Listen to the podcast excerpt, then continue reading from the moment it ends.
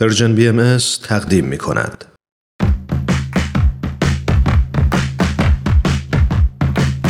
نقطه سرخط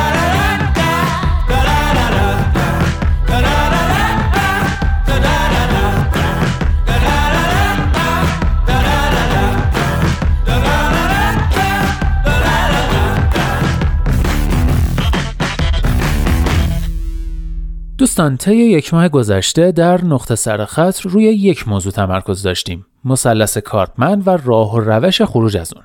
راستش وقتی در اینستاگرام علیرضا امتیاز به این موضوع برخورد کردم حس کردم چقدر موضوع مهمیه و چقدر لازمه که هممون در مورد جزئیاتش آگاه بشیم. به همین خاطر تصمیم گرفتم نقطه سر خط شش هفته متوالی رو به این موضوع اختصاص بدم تا با توضیحات و مثالهای مختلف مسئله کاملا برامون جا بیفته. ناگفته پیداست که اگه قسمت های قبلی رو نشنیدید و دقیقا نمی‌دونید مثلث کارپمن و مثلث تد یعنی چی بهتره که اول قسمت های قبلی رو گوش کنید. اما این هفته در پنجمین قسمت می‌خوایم به یه مثال موفق از خروج از چرخه کارپمن در تاریخ معاصر ایران بپردازیم. بشنوید.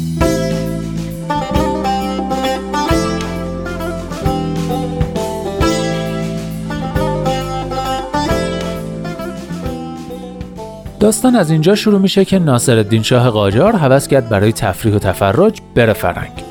و خب از اونجایی که وضع اقتصاد کشور خیلی خراب بود و مردم تو گرسنگی بودن و نمی‌تونستن مالیات اضافه‌ای بپردازن یه تاجر انگلیسی اومد به شاه پیشنهاد داد در ازای پول سفر شاه یه سری امتیازات از دولت ایران بگیره. شاه هم خوشحال از این معامله گفت لیست چیزایی که می‌خوای برام بیار. اون تاجر انگلیسی هم رفت نشست خونه کلی فکر کرد و با یه لیست بلند بالا برگشت. ساختن هر گونه راه و راه آهن و صد از دریای مازندران تا خلیج فارس. بهره برداری از همه معادن ایران به جز طلا و نقره. ایجاد مجاری آبی و قنات و کانالها برای کشتیرانی یا کشاورزی. ایجاد بانک و هر گونه کمپانی صنعتی در سراسر ایران.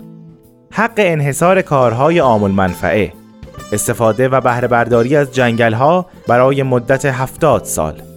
و استفاده از گمرکات ایران به مدت 25 سال حالا همه اینا در ازای چی؟ در ازای 200 هزار پوند انگلیس هزینه سفر شاه و اطرافیان به اروپا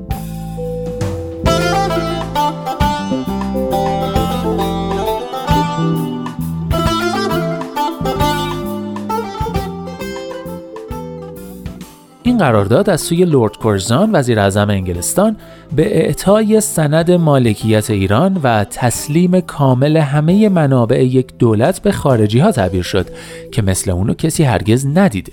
اما اون تاجر انگلیسی یعنی بارون جولیوس رویتر قرارداد رو بست و با سودش رفت یک کمپانی خبری در انگلیس تأسیس کرد به نام رویترز. شاه هم به سلامتی رفت سفر فرنگ و برگشت و بعد از چند سال دوباره فیلش یاد اروپا کرد و دوباره با خزانه خالی روبرو شد و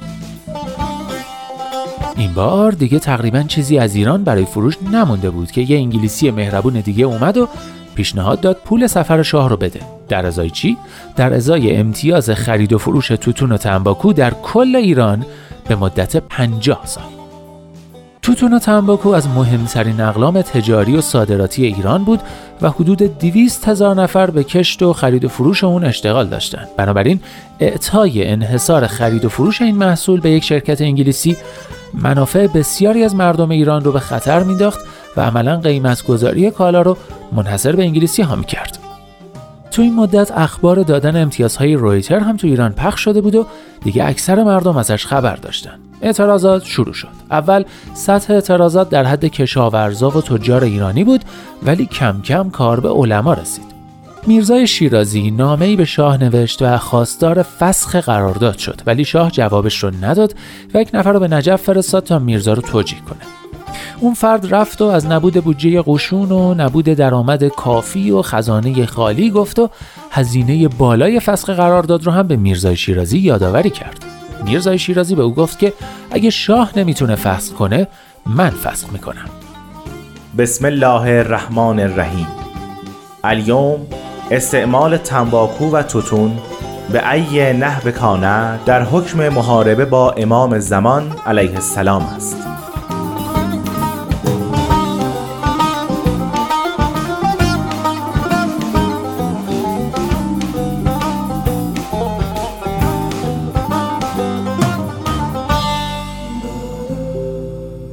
حدود هزار نسخه از این فتوا در سراسر کشور پخش شد. با صدور این فتوا مردم از همه اصناف حتی اقلیت های مذهبی مبارزه علیه این قرارداد رو یک وظیفه شرعی و تکلیف الهی دونستن و قلیونا رو شکستن و توتون تنباکوهاشون رو به آتیش کشیدن. حتی حرمسرای شاه هم از استعمال دخانیات پرهیز کرد. انیس دوله سوگلی ناصر شاه شخصا دستور جمعآوری قلیونای حرمسرا را صادر کرد. تا اینکه شاه در پنج جمادی ثانی 1309 لغو کامل امتیاز تنباکو رو اعلام کرد.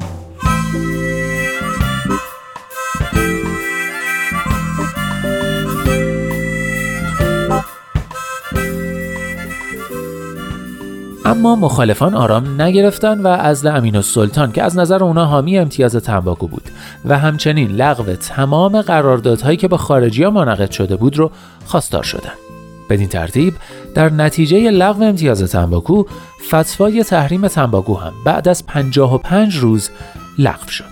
میزان تعهد مردم به این جنبش رو تو این بخش از نوشته های اعتماد السلطنه درباره روزهای جنبش تنباکو بشنوید. کارگر بنایی در منزل داشتم. من سیگار کشیدم. عمل کار را نیمه کار رها کرد و از مزدش صرف نظر کرد و رفت.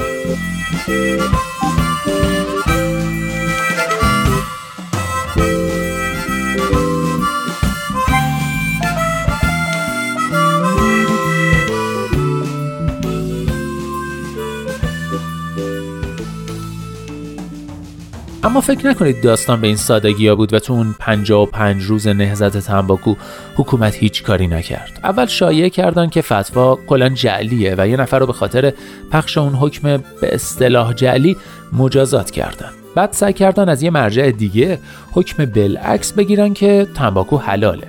دیگه اینکه دکاندارا رو با زور و کتک مجبور به فروش تنباکو کردن. حتی حاکم تهران رفت وسط مسجد شاه تهران قلیون کشید. اما نهایتا میرزای شیرازی از سامرا با یک خط نوشته بدون خشونت روند استثمار ایران توسط انگلیس رو تغییر داد. بد نیست بدونید که میرزای شیرازی در تلاش برای وحدت سنی و شیعه هم بود اما وهابیان تند رو به تحریک انگلیس که طبعا از ماجرای تحریم تنباکو از دست میرزای شیرازی حسابی شاکی بود پسر میرزا رو در سامرا به طرز فجیعی به قتل رسوندن اما میرزای شیرازی به خاطر جلوگیری از خشونتی که ممکن بود بین شیعه و سنی اتفاق بیفته از خون پسرش گذشت و همه پیروانش رو به آرامش دعوت کرد و به تدریس ادامه داد.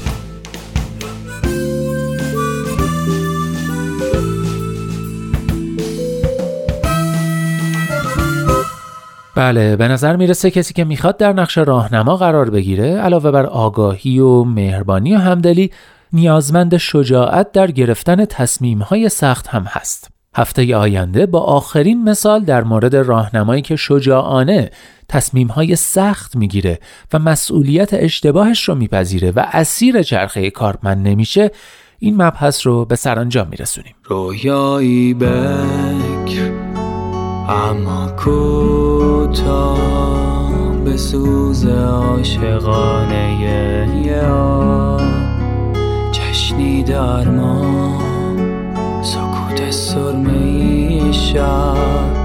شکفته شد به شاخه های آرزو. تو رهایی در این شبانه در این سکانس خاطرات پیش رو. بانوی از ما میاد. خاطر در و جای در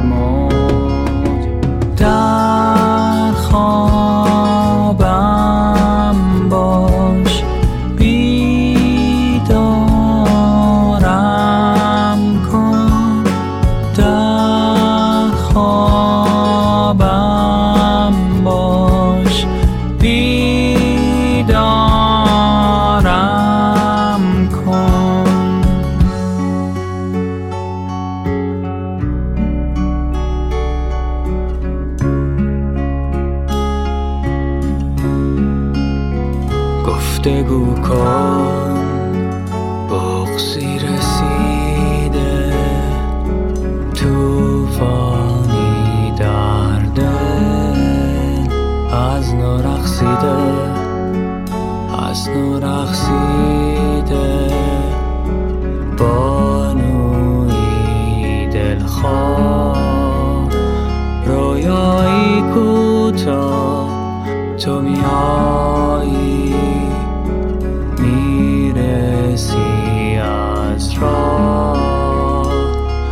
on